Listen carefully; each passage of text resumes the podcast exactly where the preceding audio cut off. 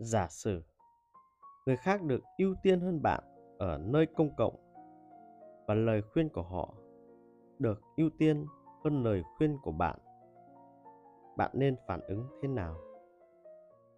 Nếu anh ấy xứng đáng thì bạn nên mừng cho anh ấy.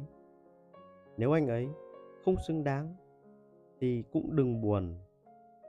Bạn không thể mong đợi nhận được kết quả tương tự như anh ấy nhận được trừ khi bạn sẵn sàng làm mọi thứ anh ấy đã chuẩn bị làm.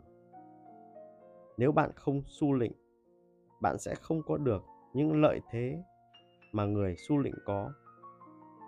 Những người phục tùng cấp trên sẽ được khen thưởng khác với những người không phục tùng. Tất cả mọi thứ đều có giá của nó.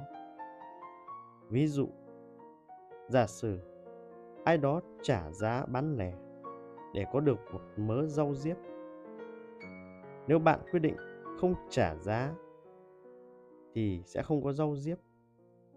Nhưng bạn không hề thua kém người kia. Anh ta có rau diếp, nhưng bạn vẫn có tiền của mình. Các tình huống xã hội cũng vậy.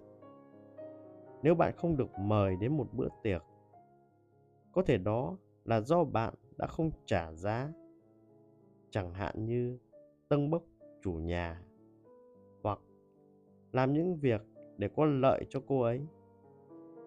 Vì vậy, nếu bạn muốn được mời, hãy thanh toán hóa đơn và đừng phàn nàn về chi phí. Nhưng nếu bạn mong đợi những lợi ích mà không phải trả giá, bạn không chỉ tham lam mà còn ngu ngốc. Nếu bạn không được mời đến một bữa tiệc thì sao? Bạn đã không làm những việc bạn không muốn làm. Chẳng hạn như tâng bốc chủ nhà. Bạn có lợi thế là không ảnh hưởng đến tính chính trực của mình.